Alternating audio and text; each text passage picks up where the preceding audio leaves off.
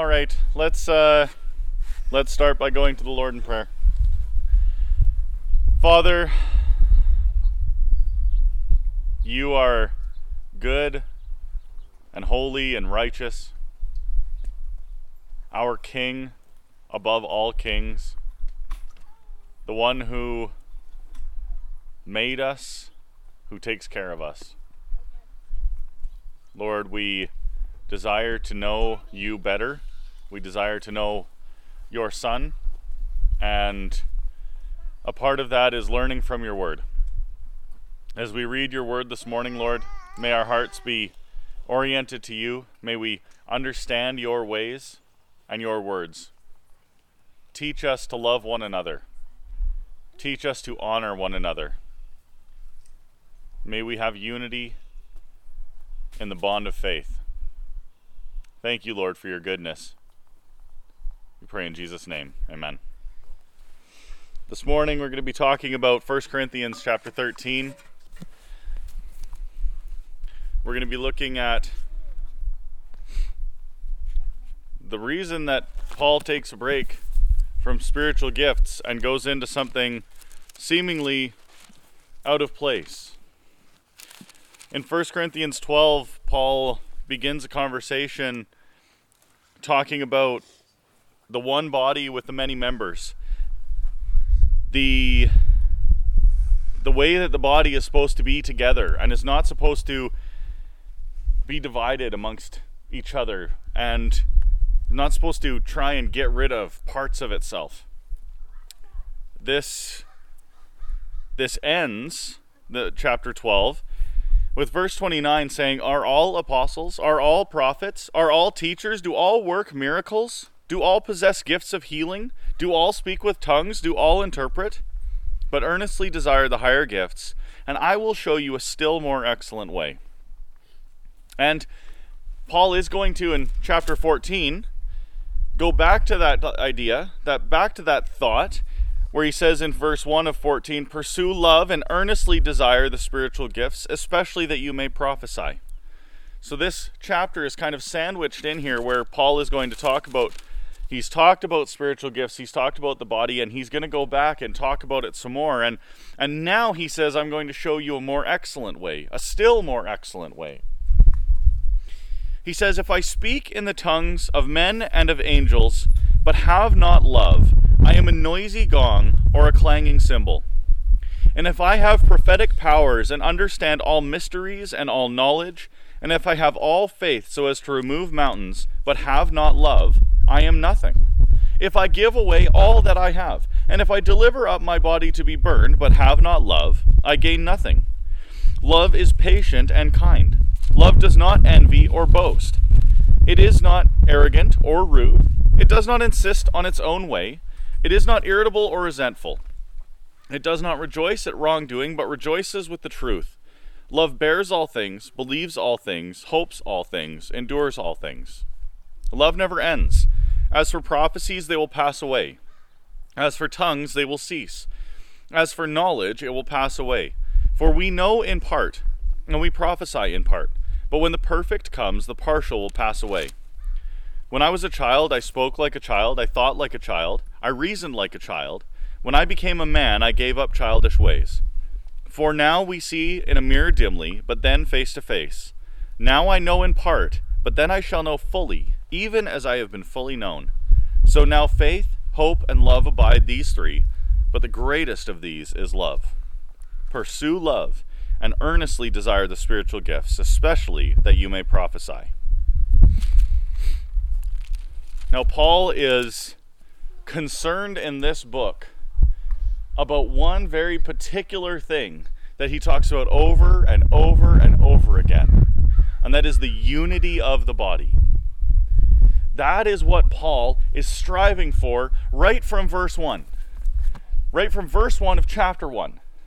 There are divisions in the church, and that ought not to be. You all say, I am of Paul, I am of Apollos, I am of Cephas, I am of Christ. What, what is this division? Why, why are you trying to divide yourselves and be separated from one another by these factions, by these divisions? Paul is talking about how you in go to lawsuit uh, go to the court against one another and bring lawsuits against one another. You can't even resolve your own differences within the church. You have to take it to somebody outside. And then when there's sin and things that bring division, you don't even put the sin out from among you. You just allow all of this division and everything to, to boil up and become this problem in the church. He says in chapter 11 when you come together for the Lord's Supper, each of you goes ahead. One of you gets drunk, the other doesn't even have enough food to eat. And so, Paul, in this whole book, is talking about there needs to be unity. There needs to be a unification, a union of the body. And this comes to a head here in chapter 12. In chapter 12, Paul talks about this is verse 14 the body does not consist of one member. It doesn't. It consists of many members. And just because the foot says I'm a hand, I, I'm not a hand, so I should be not part of the body, does not make it any less a part of the body. And uh, down in verse 21, the eye can't say to the hand, I don't need you. And this is what was going on in Corinth is this division, this eye saying to hand, I don't need you. The the less presentable parts of the body are looking at the more presentable parts and saying, oh, I guess since I'm not a tongue, I don't get to be part of this body. I guess because I'm not a foot, I, I shouldn't be part of this. And so, as Paul finishes this this talk about the body and how the body needs to be unified and, and how there's it's good that not all are apostles that not everybody's a prophet that not everybody is a teacher it's actually a good thing that there are different gifts, that there is a unity in the diversity of the body.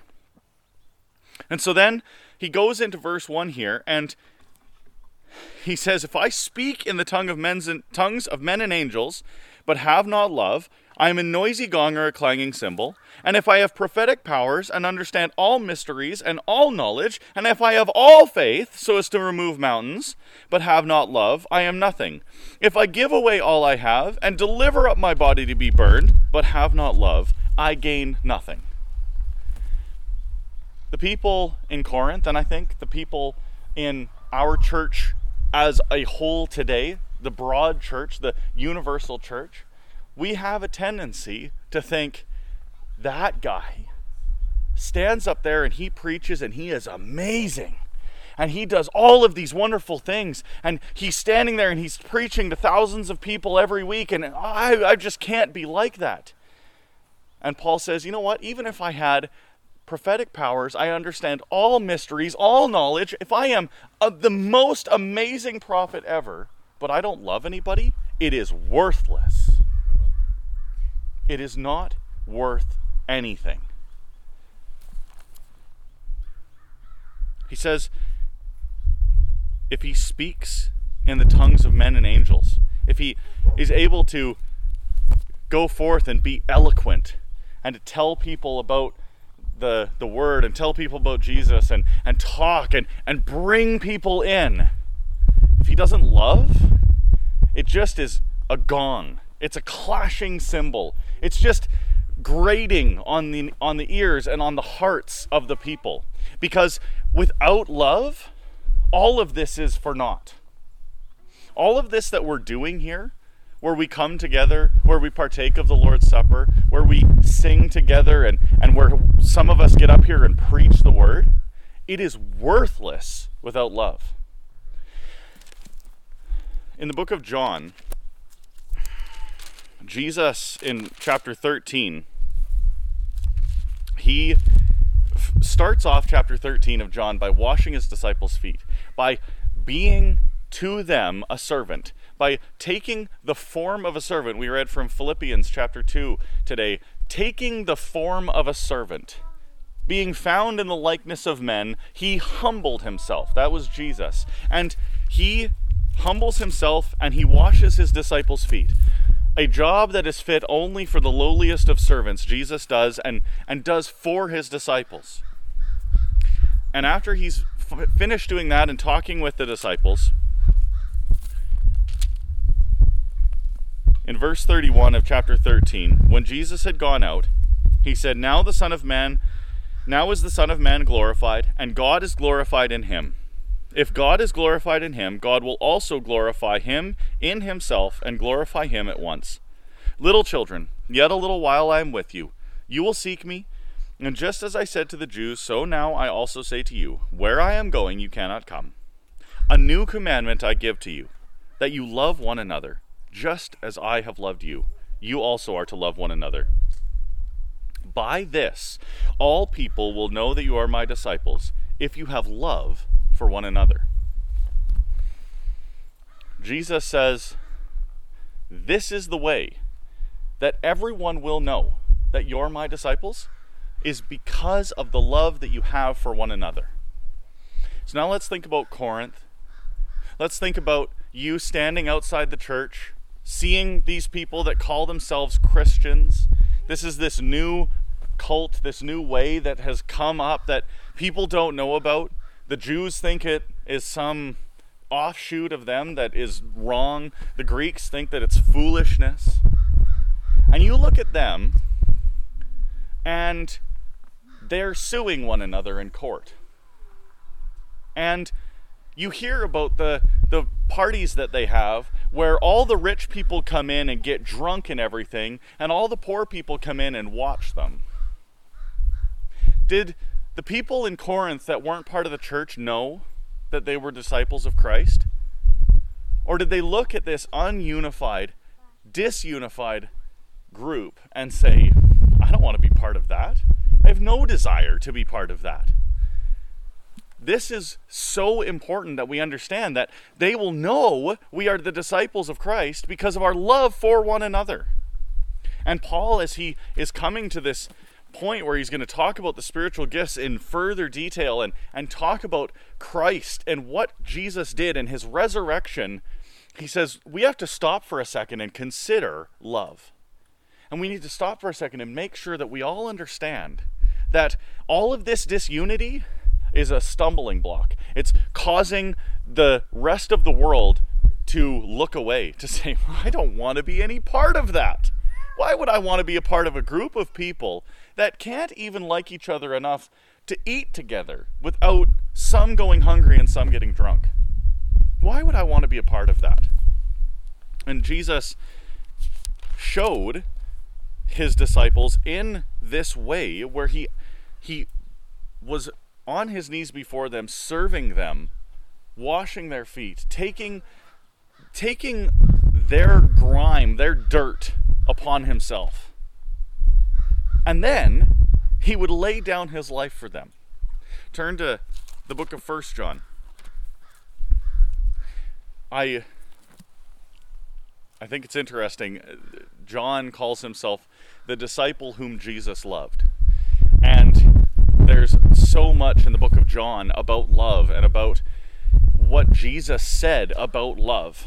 And then you read the book of First John, and it's all about love. And it's all about what is this love? What what is it? How how do we know what love is? In First John chapter 3, John says, See what kind of love the Father has given to us, that we should be called the children of God. And so we are. That's, that's the kind of love that we have from God, is that we get to be called his children. Verse 11 of chapter 3 says, For this is the message you have heard from the beginning, that we should love one another. Where did that message come from? That message came from Jesus. A new commandment I give to you, that you should love one another. John says, We know this. We've heard this from the beginning, that we should love one another. Verse 12, We should not be like Cain, who was of the evil one and murdered his brother. And why did he murder him? Because his own deeds were evil and his brother's righteous. Do not be surprised, brothers, that the world hates you. We know that we have passed out of death into life because we love the brothers. Whoever does not love abides in death. Everyone who hates his brother is a murderer, and you know that no murderer has eternal life abiding in him. John says that we've heard that we need to love one another. And if you love one another, don't be surprised that the world hates you. It's it's a little backwards.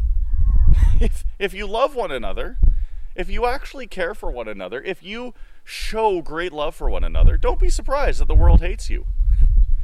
But we were also told by Jesus that if you the, the people will know that you are my disciples because of your love for one another.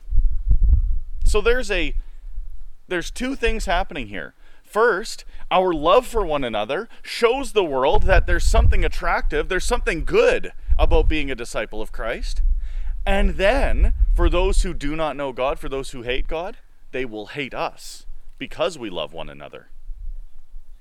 And not only that, one of the most encouraging things about this passage, we know that we have passed out of death into life because we love the brothers.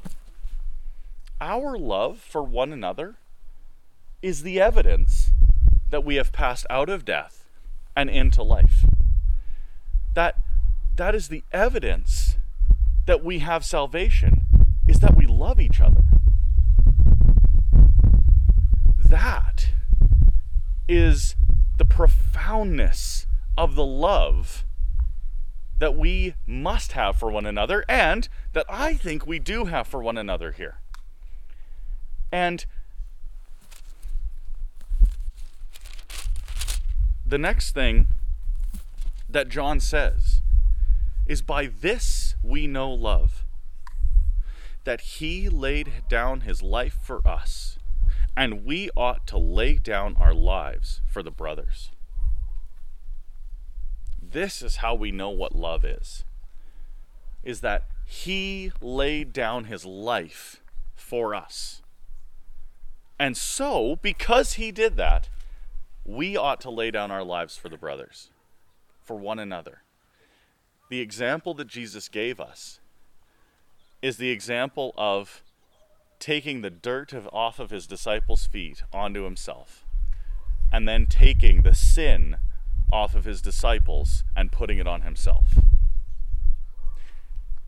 Love is work and it's hard. And it sometimes is extraordinarily painful.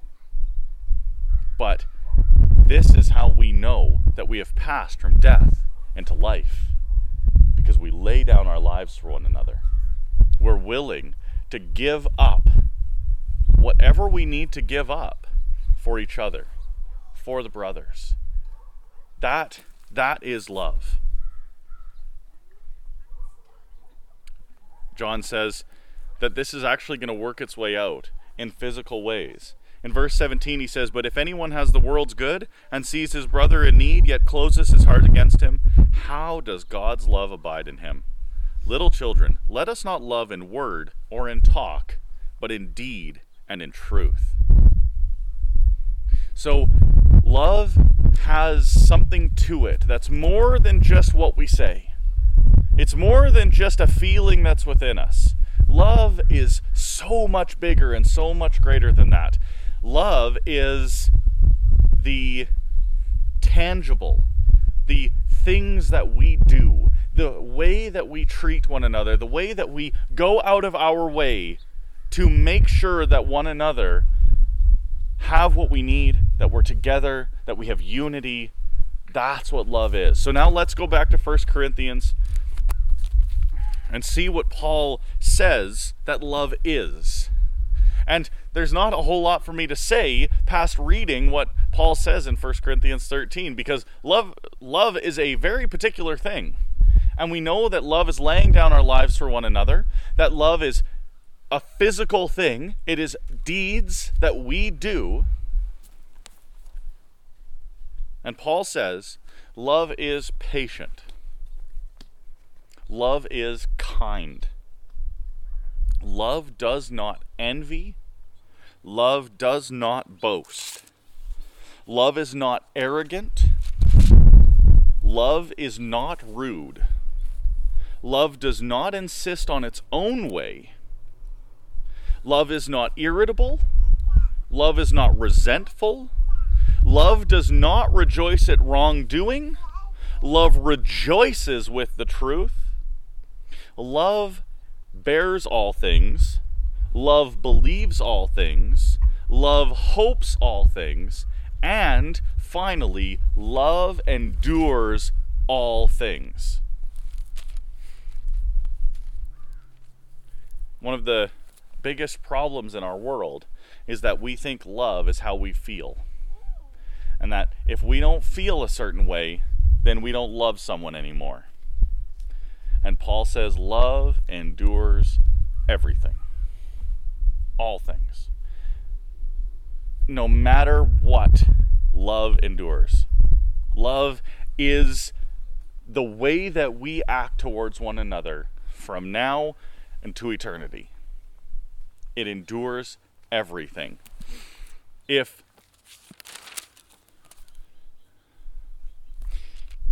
if we can be patient, kind, not envying, not boasting, not arrogant, not rude, if we don't insist on our own way, if we cannot be irritable or resentful, if we can make sure that we don't rejoice at wrongdoing, if we can rejoice with the truth, bear all things, believe all things, and hope all things, how is that going to look to the rest of the world? That is radically different than the world that we live in. Radically different. We live in a world that envy and boasting are the two most important things in our lives envy of what everybody else has that we don't have, of how everyone else gets to live that we don't get to live, of how those superstars or rock stars or football stars or preachers, how they get to live and we don't. It's all about envy. And then we're all about boasting about all the things that we do have and how amazing we are and how we get to do all sorts of things. And so we get to boast and we get to be proud and you know we even get to have a month that we call pride month because we should boast about everything that's what the world tells us to do and and god says no no no. Love doesn't envy. Love doesn't boast. Love is not rude. Love doesn't insist on its own way.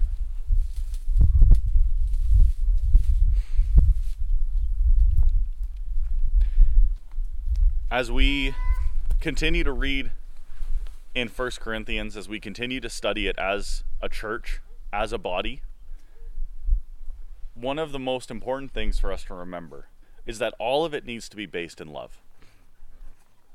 This is this is the heart of the gospel. The heart of the gospel is that he loved us and laid down his life for us. And we also ought to lay down our lives for one another. And Paul led up to this through a whole lot of problems in the church, a whole lot of issues that were going on in Corinth.